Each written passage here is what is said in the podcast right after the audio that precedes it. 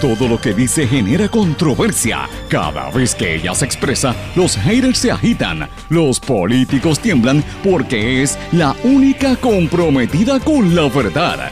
Periodista, bloguera, relacionista licenciada, analista de la noticia, escritora y le dicen la provocadora en las redes sociales. Y ahora comienza en blanco y negro con Sandra Rodríguez Coto.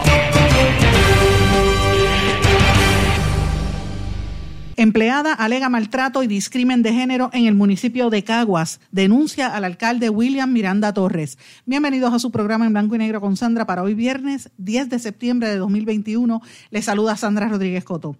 En la continuación sobre las revelaciones de supuestos actos de corrupción y maltrato institucional en el municipio de Caguas, converso con Natacha Rivera Navarro, una empleada del ayuntamiento quien denunció que la han discriminado. Alega que le negaron ascensos prometidos a pesar de cumplir con los requisitos y de llevar 15 años trabajando con eh, informes de excelencia en Caguas. Alega también que el alcalde la maltrató y que eso la afectó de los nervios y que la oficina de la Procuradora de la Mujer no la ayudó. No se puede perder el relato. Bájenle dos los antivacunas, no mezclen su lucha con el traqueteo por el dinero del COVID. Lo explico aquí. Tribunal Federal aceptó la petición del Colegio de Abogados de comparecer como amigos de la Corte en apoyo a la ley del retiro digno. Desde censura hasta revocación de licencia, posibles sanciones a médicos que administran tratamiento nocivo por el COVID. Salud reveló las consecuencias para los que insistan en administrar desparasitantes de animales y dióxido de cloro. Se requerirá veredicto unánime para condenar o para absolver. Tribunal Supremo determina que puede abrir las puertas a que más casos criminales graves terminen en disolución de jurado y la necesidad de celebrar un nuevo juicio. Ocupan una granada, rifles y drogas. Oigan estos, ni que estuviéramos en, en Mogadishu, pero esto fue en unos allanamientos en Santa Isabel. La despenalización del aborto en México, un nuevo triunfo de la revolución de los pañuelos verdes que recorre América Latina.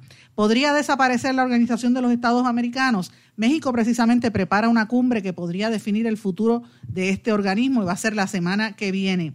El Servicio Secreto de los Estados Unidos da a conocer unas fotos que publicó, fotos nunca antes vistas del ataque terrorista del 11 de septiembre del año 2001. Se espera que más imágenes vean la luz luego de que el presidente Joe Biden firmara la orden ejecutiva que permite la revisión y la publicación de documentos que estaban antes clasificados. Vamos a hablar de esto, vamos a hablar del resumen de, las noticias más importantes de la semana y otros temas importantes aquí en su programa en blanco y negro con Sandra. Este es un programa independiente y sindicalizado. Esto significa que las emisoras que son cada cual independiente y que son las que tienen mayor audiencia en cada una de sus regiones, transmiten a la misma vez este programa a través de todo Puerto Rico y para la diáspora a través de sus plataformas digitales, aplicaciones para dispositivos móviles y sus redes sociales. ¿Quiénes son y cuáles son esas emisoras? Radio Grito 1200 AM en Lares, la nueva 93.3 FM en Aguadilla, X61 que la componen dos emisoras, el 610 AM y el 94.3 FM Patillas, Guayama, toda la zona del sureste y este del país.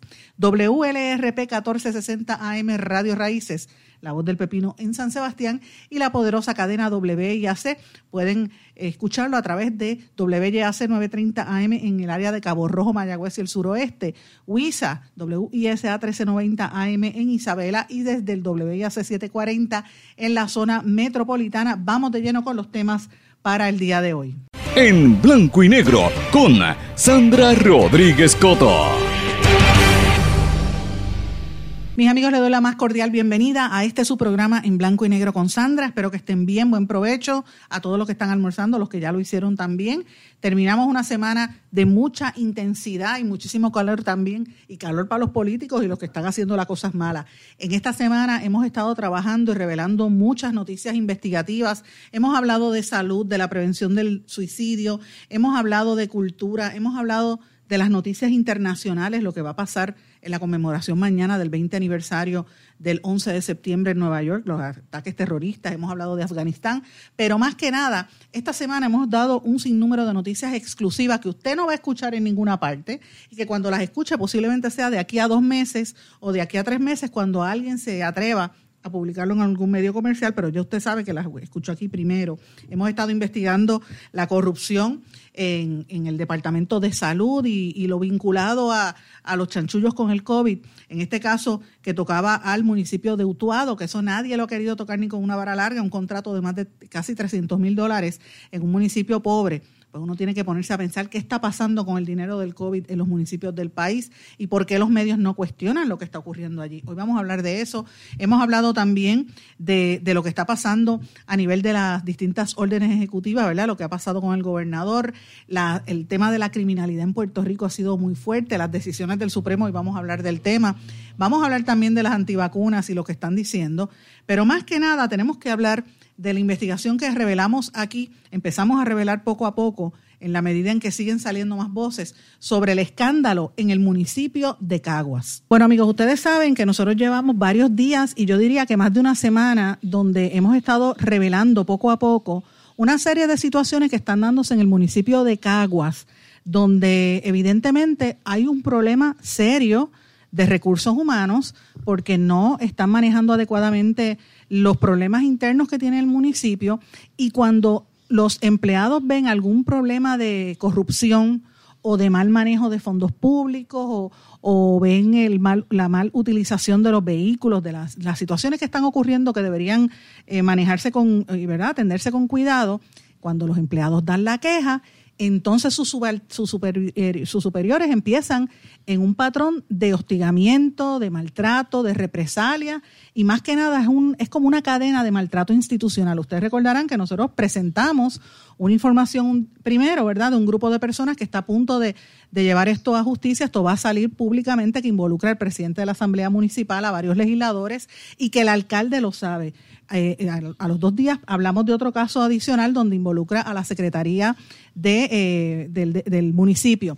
Pues nosotros tenemos en línea telefónica a una empleada del municipio de Caguas que ha accedido, se ha comunicado con nosotros de las múltiples personas. Yo reitero que yo he conversado con más de 25 empleados del municipio de Caguas. Esto es una situación que es un patrón y estoy esperando preparar más información para, para formalmente hablar con el alcalde porque esto tiene que tener alguna respuesta para que esto se esté dando de esta forma en el municipio de Caguas. Tengo en línea telefónica a la señora Natacha Rivera Navarro. Bienvenida en blanco y negro con Sandra, Natacha. Bienvenida, gracias. Natacha, eh, gracias por acceder a esta entrevista. Eh, tengo entendido que tú trabajas en, un, en una, ¿verdad? Que, llevas ocho años solicitando una reclasificación en el municipio que se te había prometido y no te la han cumplido y cuando fuiste a solicitarla, eh, el, alcalde no te, prácticamente no, no te hizo caso y te, te, ofendió. Correcto, me humilló, me maltrató. Realmente me, me sorprendió mucho por parte de él su, su reacción, no era lo que yo esperaba por parte de él, pues no es la imagen que, que solía, ¿verdad? Eh, tener de él eh, por los años que llevo trabajando de la mano de muchas actividades que trabajé con él. Y, no era lo que yo esperaba, me, sorprendió mucho este, su reacción. Natacha, ¿en qué departamento tú trabajabas en el municipio o trabajas en el municipio? Llevo 15 años trabajando para la Secretaría de Desarrollo Económico. El desarrollo económico, sí que es una de las áreas más importantes del municipio que estaba desde la época de, William Miranda Padre, que, convirtió en Caguas, a Caguas lo que hoy en día es Caguas, ¿verdad? Eh, Correcto. Eh, y obviamente el hijo heredó mucho de la, del desarrollo que había dejado el padre allí montado, pero eh, si llevas 15 años, ¿qué fue lo que te prometieron que no te han cumplido? Me prometieron la reclasificación, pues ya trabajo el puesto hace muchos años. Este, me lo prometió lo que hoy en día es la Secretaría de Desarrollo Económico, la señora Samia Baerga. Eh, de hecho, me lo prometió diciendo que primero debía tener unos estudios que no tenía, eh, con la excusa de que no tenía un bachillerato. Eh, no sé si era como forma de retarme, algo que para mí no es un reto.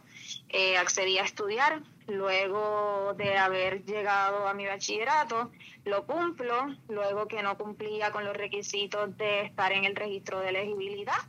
Llego a ese registro de elegibilidad con muchas excusas y muchos escollos.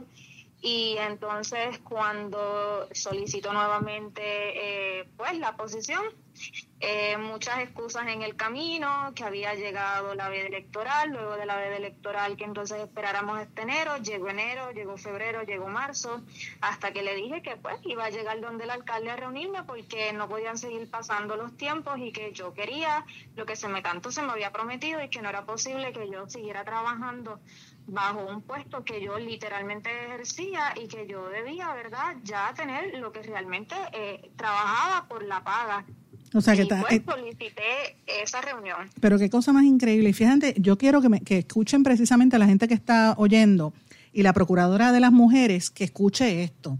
Y voy a darle un, cantacito a la, a la, procuradora de las mujeres porque eh, en este caso sé que, fue, que, que, tú lo llevaste a la procuradora de las mujeres y por desgracia esa oficina, cuando único sales a hablar de temas de violencia de género y la criminalidad, ¿verdad?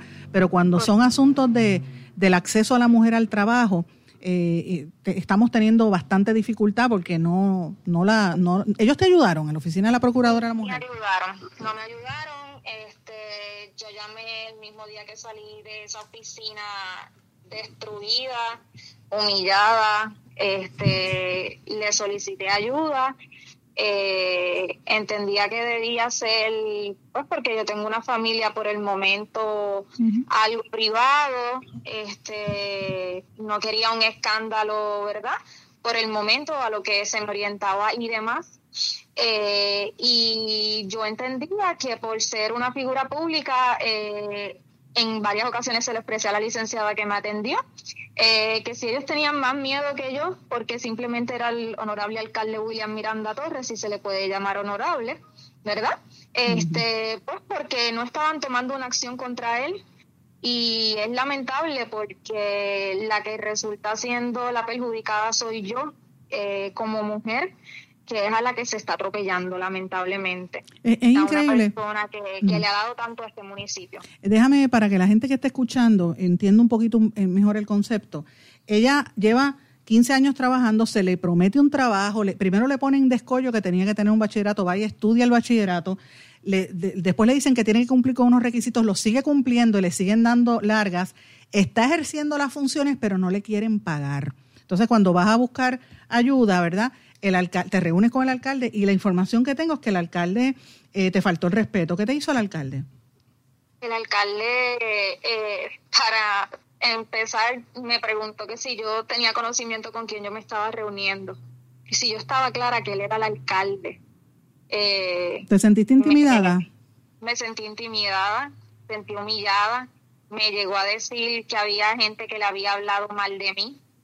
Me llegó a decir que que mis evaluaciones, este, lamentablemente, pareciera que habían sido eh, como si no hubieran sido perfectas o que alguien las hubiera hecho pasar por perfectas, eh, como si hubieran sido planchadas.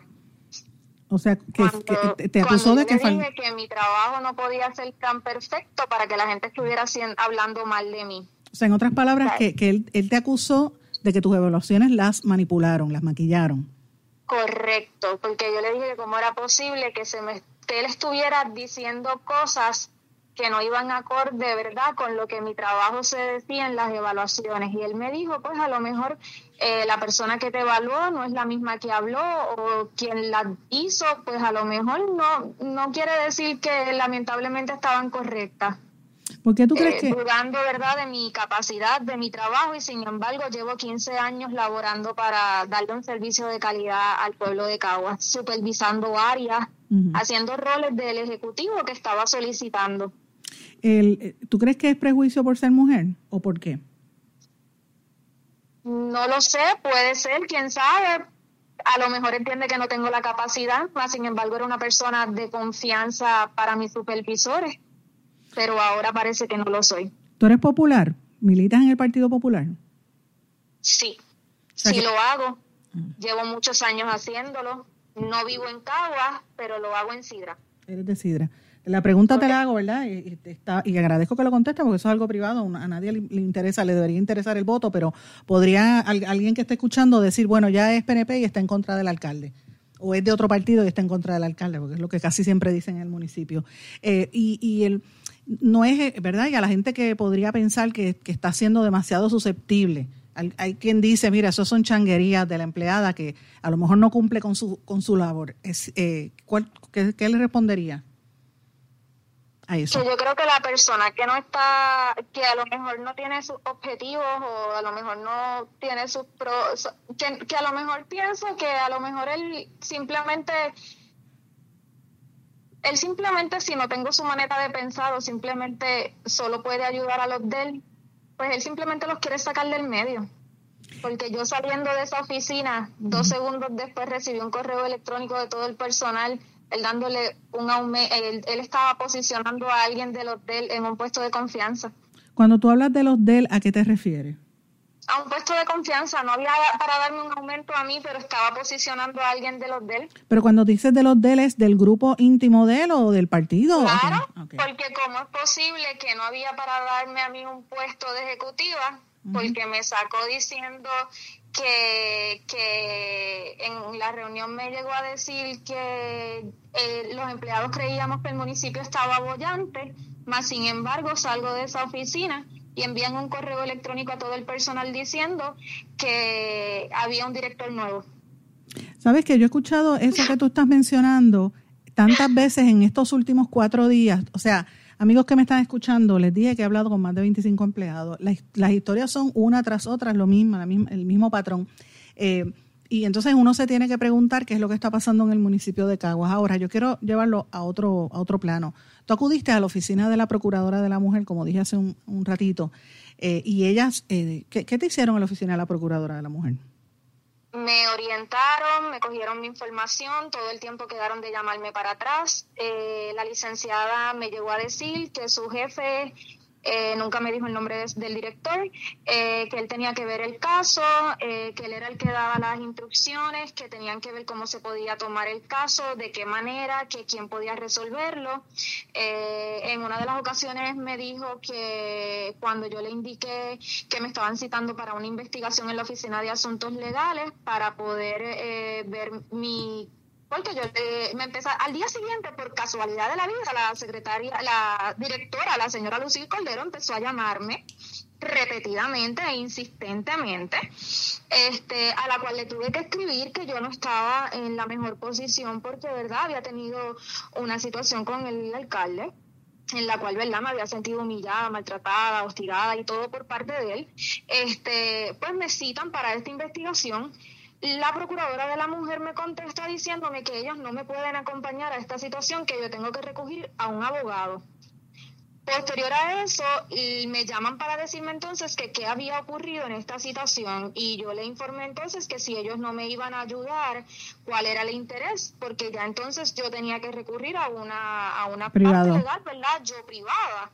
Eh, no, porque es que el director este eh, necesita saber lo que está ocurriendo, pero entonces ellos le escriben al municipio para ver en qué ha quedado la investigación.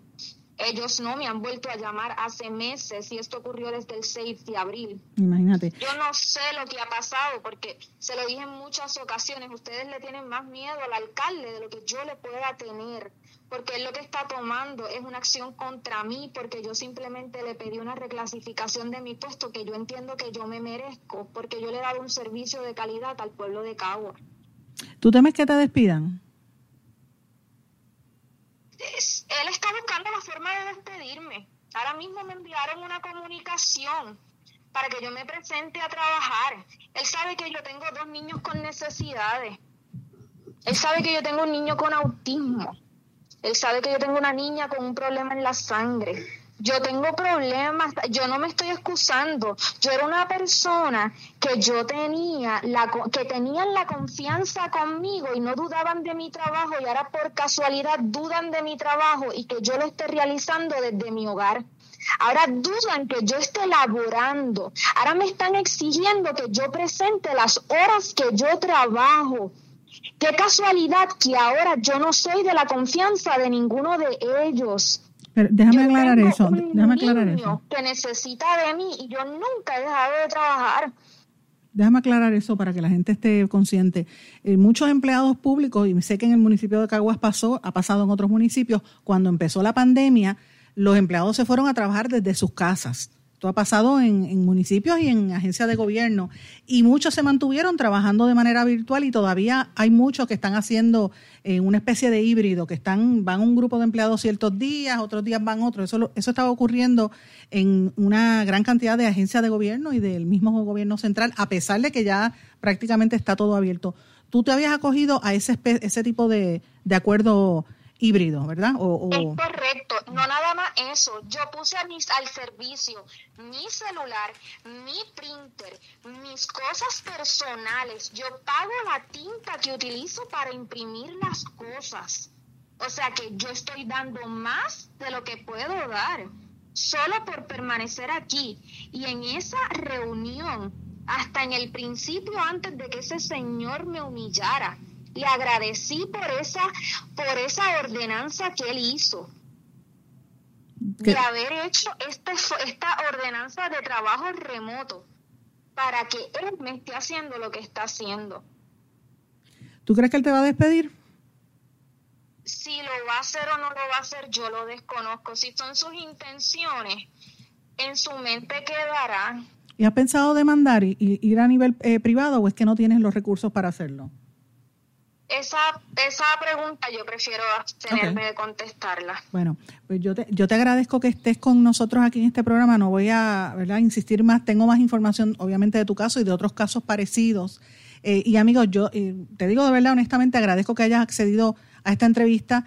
Hay mucho trasfondo detrás de este caso, ¿verdad? No, no voy a ponerte eh, a nivel público a trascender algunas cosas que son extremadamente privadas, pero evidencia lo que hemos estado viendo en el municipio de que hay como un patrón de, maltrato institucional. Antes de irnos del aire, Natacha, quisiera preguntarte, ¿tú de verdad coincides con esa apreciación de que en el municipio de Caguas maltratan a los empleados? Eso es así. Sí. Claro que sí. Pues muy bien. Una vez que no estás de acuerdo con él, empezó la guerra con los empleados. Mm. Importante por demás. Muchísimas gracias a Natacha Rivera Navarro, mis amigos. Eh, esto es para que ustedes vean lo que hemos estado trascendiendo y esto es simple y llanamente un, un atisbo. No es ni siquiera el comienzo de lo que va a trascender en los próximos días con esta situación en el municipio de Caguas. No se retiren, el análisis y la controversia continúa en breve, en blanco y negro, con Sandra Rodríguez Coto.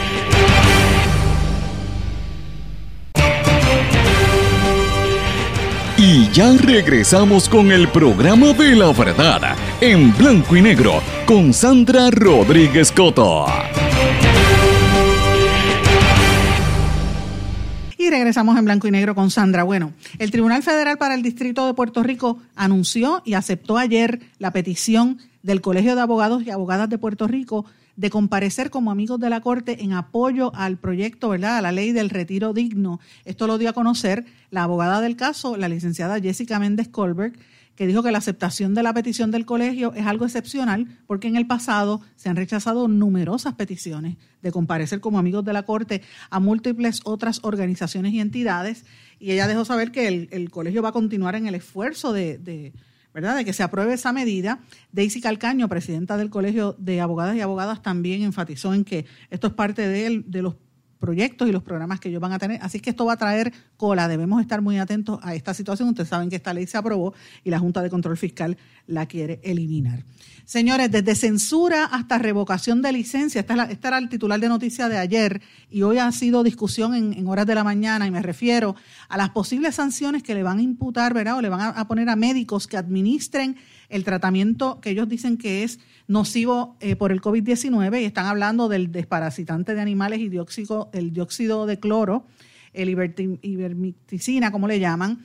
Y esto lo dio a conocer el secretario del Departamento de Salud, Carlos Mellado, que anunció que la Junta de Licenciamiento y Disciplina Médica de Puerto Rico se va a reunir con carácter de emergencia para determinar qué va a pasar con estos médicos que han estado administrando el desparasitante ivermectina para tratar el COVID, al mismo tiempo enfatizó que como resultado pudiese iniciarse un proceso investigativo para suspender la licencia de estos médicos. Oigan eso, esto es serio. Esta convocatoria es de parte del presidente de la Junta, el doctor eh, Ramón Méndez Sexto. El secretario detalló que las posibles sanciones que se exponen, aparte de censura, eh, revisión periódica de su profesión, restringir o limitar su práctica, denegar o suspender o cancelarle la licencia o revocársela eh, y emitir una orden poniéndolos a prueba, entre otros. Eh, esto me parece a mí que es súper interesante, es lo que estamos viendo en los Estados Unidos.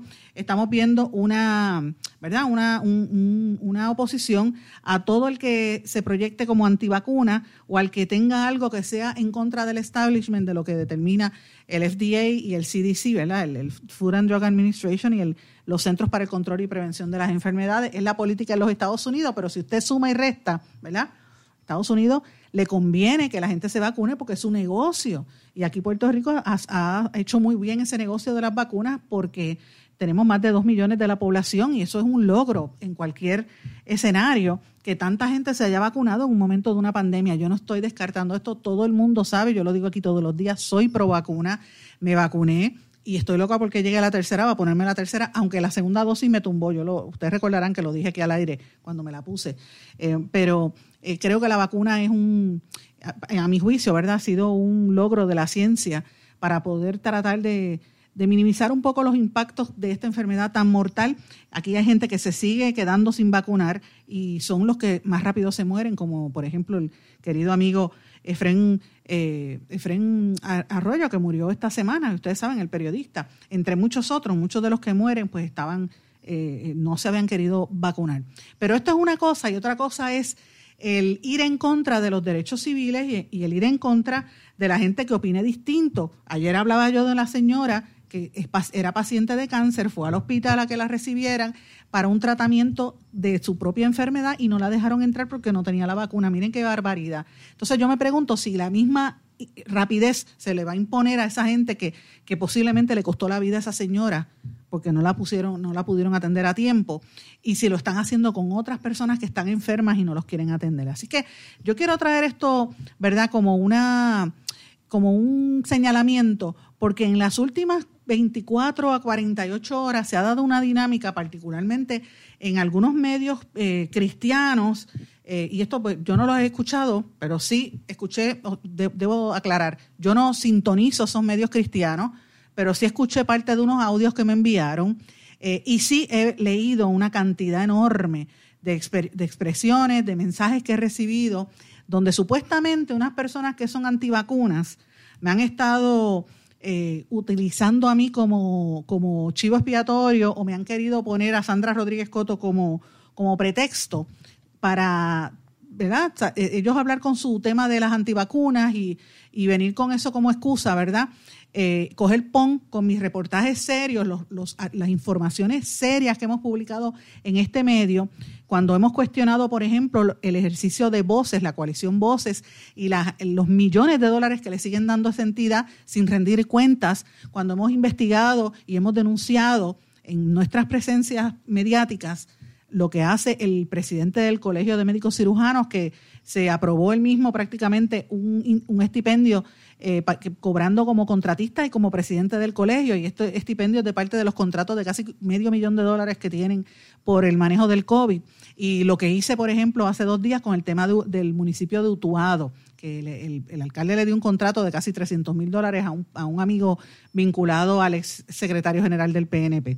De eso es que yo estoy hablando. Entonces, los antivacunas quieren coger, coger pon con esta discusión entonces, eh, eh, esto me lo han traído a, colación y yo digo, miren, vamos, vamos a, separar la paja del grano, como decía el amigo Alexis Morales Cales.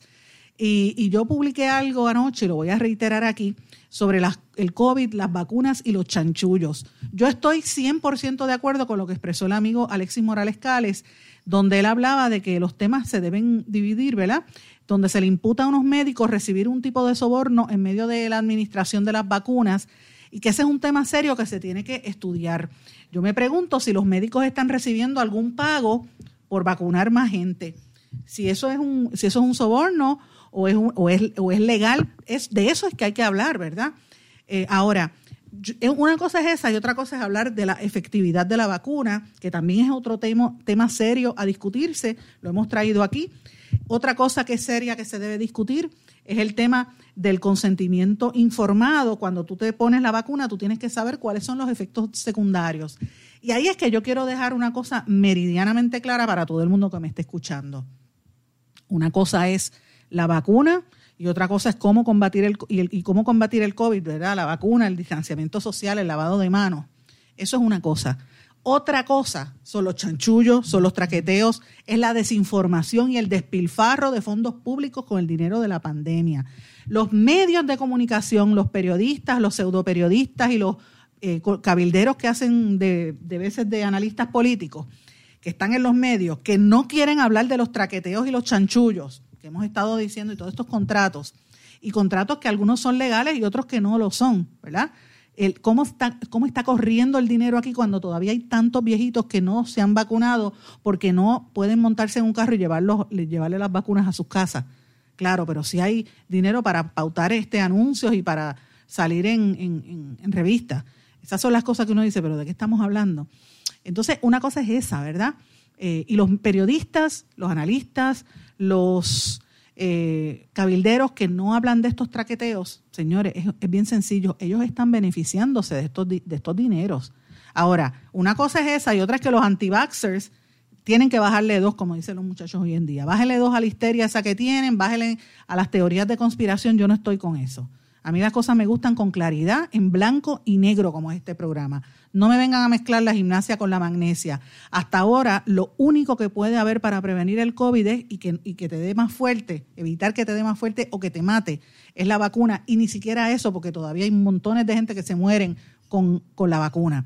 Hay que vacunarse. Yo soy pro vacuna porque eso es lo que hay. Eh, creo en la ciencia, yo me he informado, he visto las investigaciones y, creo en la vacuna. Ustedes saben que lo digo todos los días. Ahora, también soy la primera que no titubeo, y ustedes lo saben porque estoy en récord, de llamar por nombre y apellido cuando lo están haciendo mal y cuando está, hay que hacer unos señalamientos como se los hice al secretario Rafael Rodríguez Mercado, que decía que no iba a llegar el virus porque era en China, cuando, se lo hice a la secretaria interina Concepción Quiñones del Hongo, cuando se lo hice a Lorenzo González múltiples veces que él estuvo en este programa, y cuando se lo hago ahora al doctor Carlos Mellado y al componente del Departamento de Salud, que han fallado malamente en explicar los efectos secundarios de la vacuna.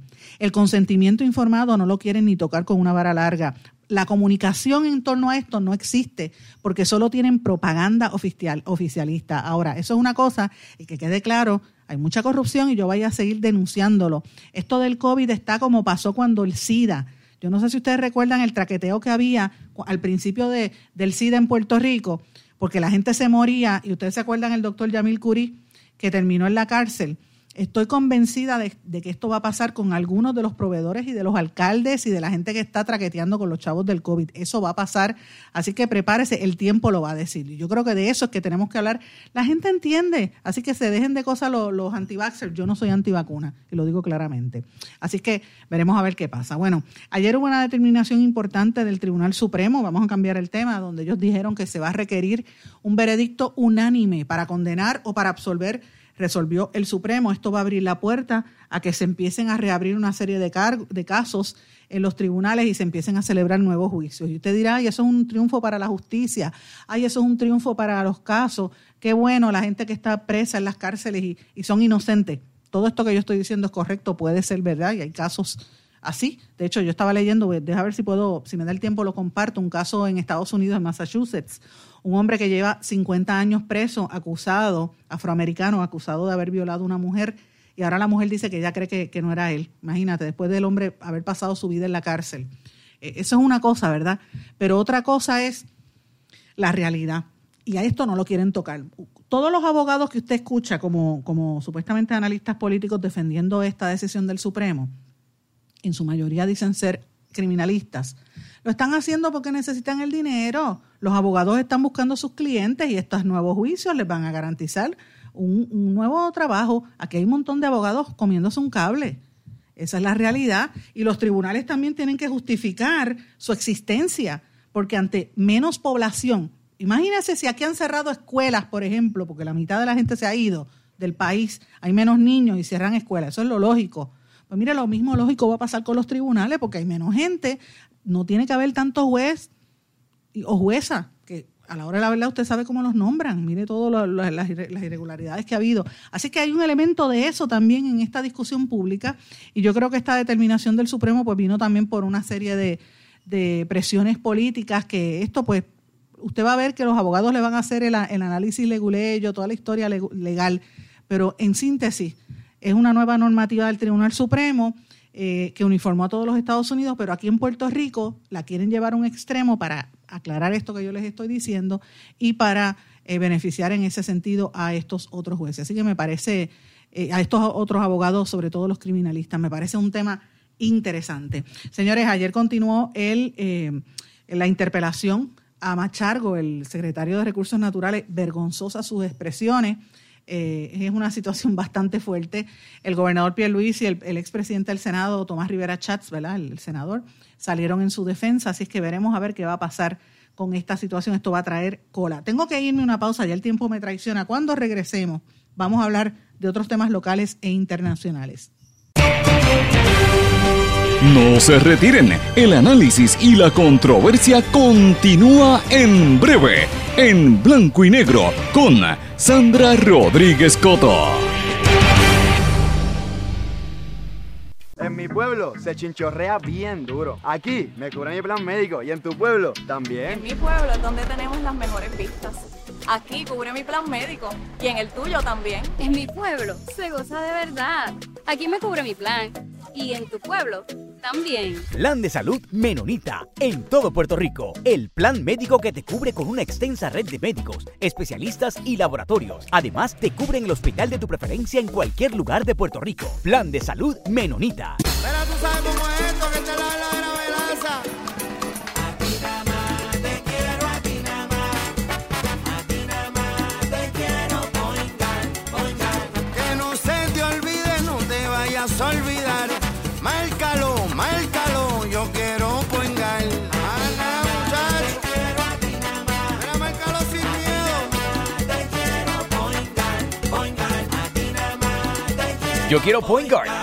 Guard. Quites el dolor de cabeza con sus obligaciones de contabilidad con los servicios que presta Villalba y Villalba Company. Directo, personal y con sensibilidad humana. Lo que se busca en un verdadero asesor de contabilidad para todo tipo de servicio de contabilidad, pago de IBU, pago de nómina, informes trimestrales y anuales y otros. Ofrecen servicio directo personalizado. Villalba y Villalba Company. Para orientaciones, su teléfono el 939 336 5774 939-336-5774. Y ya regresamos con el programa de la verdad, en blanco y negro, con Sandra Rodríguez Coto. Regresamos a esta parte final de En Blanco y Negro con Sandra. Bueno, mis amigos, eh, no sé, después de una semana tan intensa, uno tiene que pensar cuáles han sido las noticias más importantes esta semana. Han sido muy fuertes. Y uno de los temas que pasa por debajo del radar o como que no le están prestando atención, si uno mira los titulares, pero tampoco los medios le quieren dar el, el énfasis, es la situación de la criminalidad. Esto se está saliendo de control, señores. Ocuparon dos rifles, drogas y una granada en unos allanamientos en Santa Isabel. Arrestaron a un hombre y a su hijo una granada de fragmentación que aparentemente no ha sido desactivada. Solo encontraron agentes, lo encontraron agentes de la División de Drogas de Ponce en esa área y arrestaron a un individuo de nombre José Miguel Colón Pagán, de 61 años, y a su hijo Sixto Colón Espada, de 31. Se encontraron cargadores, cientos de balas y cocaína. Eh, yo le pregunto a ustedes, porque tuvieron que movilizar agentes de la División de Explosivos para ocupar la granada y tratar de llevarla en, en un camión especial hasta el polígono en Isla de Cabras a ver si la iban a detonar. Eh, si esto no es como si estuviéramos en un campo de guerra y si esto es como pasó en la época de oro de, del cartel de, de Pablo Escobar y del Señor de los Cielos en México y Pablo Escobar Gaviria en Colombia, donde el narcoestado estaba metido hasta en todos los aspectos de la economía y, de la política. Y yo me pregunto si eso es lo que pasa en Puerto Rico. Fíjense que las últimas semanas, yo no he, publicado mucho sobre este tema, sí lo he mencionado, pero no he entrado en detalle, de las grandes cantidades de incautación de droga que se han eh, suscitado en las costas de Puerto Rico, entre, lo que ha pasado entre Puerto Rico y República Dominicana. Yo, ustedes saben que tengo vínculos y, que colaboro con el demócrata allá en, Santo Domingo. Y ustedes saben que estamos pendientes a varias cosas. En Santo Domingo hubo unos arrestos en estos días de poderosos narcotraficantes y son empresarios. Eh, y yo me pregunto si eso tiene que ver con lo que está pasando en esta región y aquí en Puerto Rico. ¿Se acuerdan el, submarino que cogieron antier? Pues mira ahora, una granada en Santa Isabel. ¿Sabes dónde está la seguridad? Y yo le pregunto a ustedes si usted escucha al gobernador o a las autoridades hablando de esto. No, todo es COVID y todo es el antivacuna y toda esta cosa. Entonces, mira, están pasando unas cosas bastante extrañas en Puerto Rico, pero bueno, hay cosas buenas también que yo creo que es importante destacar y ustedes saben que siempre trato de hacer este balance. Ayer se anunció que la línea de cruceros Norwegian Cruise Line reinició sus viajes a Puerto Rico. Eh, y esto pues me parece súper interesante. llegó el barco Norwegian, Norwegian eh, Gem. Oye, no me sale bien la palabra en inglés, me disculpan. Eh, llegó al muelle 4 de San Juan, así que me parece que es una noticia importante. Estamos con esta situación de, desde el COVID, que habían estado detenidos y pues se necesita eso. Esta semana va a haber mucha actividad con motivo del inicio del centenario, del, quinto centenario de la ciudad de San Juan, que va a haber muchísima actividad. Como les dije, yo he estado yendo a San Juan estos días y el calor es infernal. Eh, las calles dan pena con todos esos rotos allí frente al donde está el tótem telúrico, que yo allí da pena, da pena de verdad. Pero como quiera que sea, y los edificios uno los ve tan desmejorados y sin pintar y tan feos, que uno dice, bueno, da pena esta ciudad, pero es la capital y uno tiene que quererla como quiera. Pero bueno, este, estamos viendo qué va a pasar ahora con estas noticias que había dado el alcalde de la capital. Hay otra buena noticia, el Instituto eh, Nueva Escuela celebró que el Departamento de Educación avanzó en el proyecto este de darle mayor autonomía a todas las escuelas públicas Montessori. Esto es un programa importante cuando le dieron este espaldarazo a la Secretaría Auxiliar de Montessori. Esto lo dijo la querida amiga Ana María García Blanco, directora ejecutiva del Instituto Nueva Escuela que promueve la enseñanza Montessori, que ha sido muy exitosa en muchos aspectos. Yo estudié una vez en Montessori cuando era pequeña y tengo ahora mismo unos sobrinos estudiando. Yo estuve en un Montessori privado, pero, pero mis sobrinos estuvieron, están ahora mismo en una Montessori del, del sistema de educación pública y la enseñanza es extraordinaria. La educación de esos niños es de primer orden. Eh, y la gente piensa que están en uno de los colegios más caros de Puerto Rico y están en una escuela Montessori el, la sensibilidad, la inteligencia, como las despiertan, la curiosidad es maravillosa y todo lo que sea para darle eh, ¿verdad? el poder a, estas escuelas para que mantengan esa enseñanza, pues yo lo veo como algo positivo. Nuevos métodos de enseñanza eh, y ahora mismo hay más de 60 centros educativos con 46 escuelas públicas Montessori y otras son organizaciones sin fines de lucro en Puerto Rico. Así que esto es algo bueno.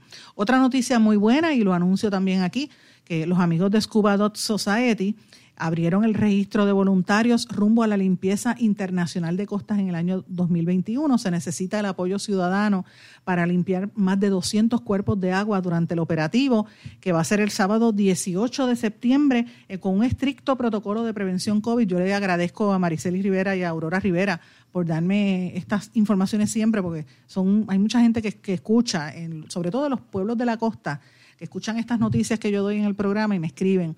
Así que si usted quiere buscar información sobre los 200 puntos donde van a estar limpiando las costas, la gente le encanta irse al snorkeling y ayudar porque uno tiene que mantener las costas bonitas y eso es un servicio comunitario. Muchos adolescentes también y estudiantes hacen su trabajo comunitario ahí.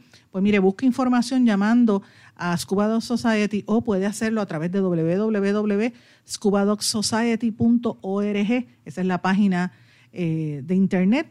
Me parece que es interesantísimo. Recuerden que, la, para que sepan, la Organización de las Naciones Unidas decretó este decenio del 2021 al 2031 como el decenio de la restauración de los ecosistemas. Por eso es que hablamos de esto y hay unos auspiciadores de empresas privadas eh, y, medios de comunicación y compañías de, de grandes y pequeñas que están participando en este proyecto, así que me parece bien, bien bonito.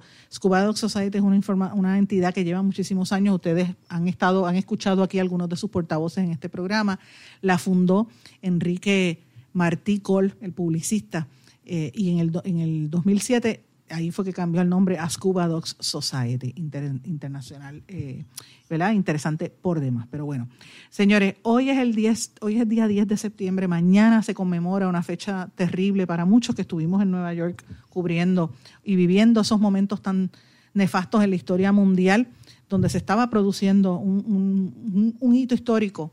Yo he tenido la oportunidad, como le digo, de estar en momentos importantes a nivel noticioso y ese fue uno que, más que la noticia, me cambió la vida el Servicio Secreto de los Estados Unidos publicó después de tantos años, una serie de fotografías nunca antes vistas de los ataques, sobre todo en la ciudad de Nueva York. Y esto es parte de lo que se comprometió el presidente Biden para aplacar un poquito las exigencias de los familiares de las víctimas que le habían pedido a los distintos presidentes desde Bush para acá, eh, eh, incluyendo hasta Trump, que publicaran y desclasificaran los documentos y porque ellos entienden que aquí el gobierno de los Estados Unidos sabía eh, y tenía información que pudo quizás haber evitado ese ataque terrorista. Esas son teorías, ¿verdad?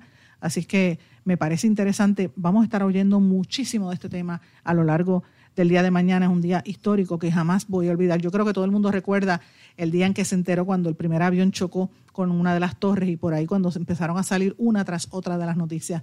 Fue horrible y ya lo he narrado varias veces, pero lo vuelvo y lo digo, para mí como periodista también me cambió la vida ver eh, y conocer gente que murió en las torres, que trabajaban allí, que habían estudiado conmigo, pues fue muy fuerte. Fue una experiencia grande, eh, lo cubrí para el periódico El Nuevo Día y habíamos muchos compañeros periodistas en ese momento. Bueno, señores, como les dije hace un ratito, hay un caso de un afroamericano en Estados Unidos que lleva 50 años preso por supuestamente violar a una joven blanca. Ahora ella admite que pudo haberse equivocado con el nombre. Eh, y el fiscal del distrito de Suffolk en Massachusetts está buscando que anulen la condena perpetua por violación impuesta a un afroamericano que ha pasado casi 50 años en la prisión. Increíble por demás. Él siempre insistió, lo metieron preso cuando tenía 18 años y él dijo que él era inocente. Han pasado este, 50 años. Es para que usted vea cómo, cuán racista puede ser el sistema en los Estados Unidos y, y ahora con todas estas ¿verdad? Movimientos de, equidad y de respeto por las, por las razas y porque evidentemente las minorías son la mayoría ahora en la nación americana, pues poco a poco empiezan a desvelarse los velos de y a, descorrerse los velos del racismo tan rampante en esa nación. Muy fuerte, muy fuerte por demás. En América Latina, la discusión, uno de los temas más importantes de discusión en estos días ha sido la despenalización del aborto en México. Es un nuevo triunfo para lo que le llaman la revolución de las feministas en América Latina, con el fallo que sorprendió por su argumentación y su unanimidad de 11 miembros de la Suprema Corte de Justicia mexicana, ocho varones y tres mujeres, diez coincidieron en que la criminalización de, la interrupción voluntaria del embarazo viola derechos fundamentales. Eh, y uno pues dirá, bueno, pero esta discusión, ¿por qué? ¿Verdad? Usted podrá ser pro, vida o pro choice. Eh, en Puerto Rico es distinta la discusión porque en Puerto Rico ya esto es una ley. Eh, Puerto Rico ha estado a la vanguardia y lo, lo reitero, el feminismo en Puerto Rico ha estado a la vanguardia de América Latina y no sé qué pasa con las feministas actuales, que su único referente es América Latina, sin entender que aquí se habían logrado muchos avances y habían estado incluso más eh, radicales, por decirlo así, en los años 70 y 80 que lo que están muchas de ellas ahora.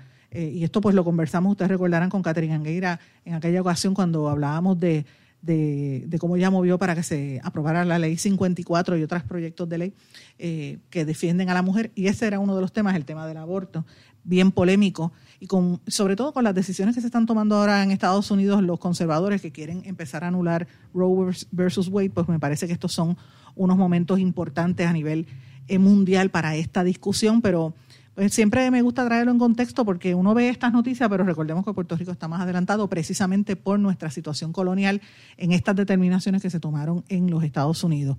Bueno, una de las cosas que se está planteando que podría pasar también en estos días, el próximo 18 de septiembre va a ser la, la sexta cumbre de jefes y jefas de Estado y de gobierno de la Comunidad de Estados Latinoamericanos y Caribeños, la CELAC.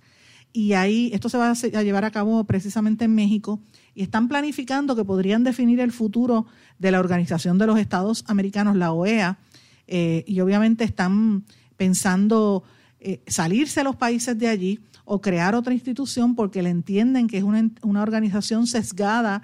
El presidente Luis Almagro es ultraderechista, ha defendido a presidentes latinoamericanos que son totalitarios como Yanín Áñez eh, y como el mismo Bolsonaro, los ha defendido increíblemente y los países pues más de centro y de izquierda están pensando salirse de la OEA. Así me parece que esto es interesante lo que estamos viendo en América Latina. Así que yo creo que son temas que debemos discutirles. Mis amigos, como todos los viernes, ustedes saben que siempre eh, publicamos un resumen de las noticias más importantes.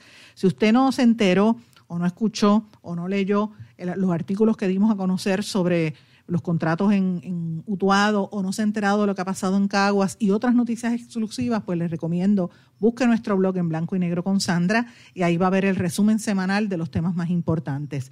Eh, termino la semana dándole las gracias a toda la gente que se ha comunicado conmigo, que me ha estado escribiendo, incluso los que se preocupan, porque quiero, no lo había dicho, pero lo digo antes de irme al aire, he tenido, a raíz de las denuncias que hicimos del Colegio de Médicos, han empezado a venir box, por decirlo así, en las redes sociales a tratar de limitar el contenido de mis redes sociales y de mi, y de mi blog para limitarme el acceso de las informaciones. No me importa, yo después que lo publique, alguien se va a enterar. Que se enteren tres, tres gatos que me oyen o que se entere un millón, pues mira, eso lo determinará Dios o lo determinará la suerte, como usted quiera llamarle. La realidad es que yo voy a seguir haciendo el trabajo, gústele a quien no le guste, y, y, y, el que esté molesto conmigo, que se atenga, haga las cosas bien, no robe, no, sea, no haga chanchullos, porque aquí hay gente muriendo y necesita el dinero que se podría utilizar para esas cosas, no para los gastos innecesarios. Así que vamos a seguir denunciando. Los invito a que, que lean lo que estamos publicando, estén pendientes a las ediciones de Con la Bata Puesta de este fin de semana, que venimos con más noticias. Y me despido por ahora, no sin antes desearles a todos que pasen buenas tardes. Me escribe como siempre a en blanco y negro con Sandra arroba gmail.com que pasen todos buen fin de semana. ¿Se quedó con ganas de más? Busque a Sandra Rodríguez Coto en las redes sociales o acceda a en blanco y porque a la hora de decir la verdad solo hay una persona en la cual se puede confiar. Sandra Rodríguez Coto en blanco y negro.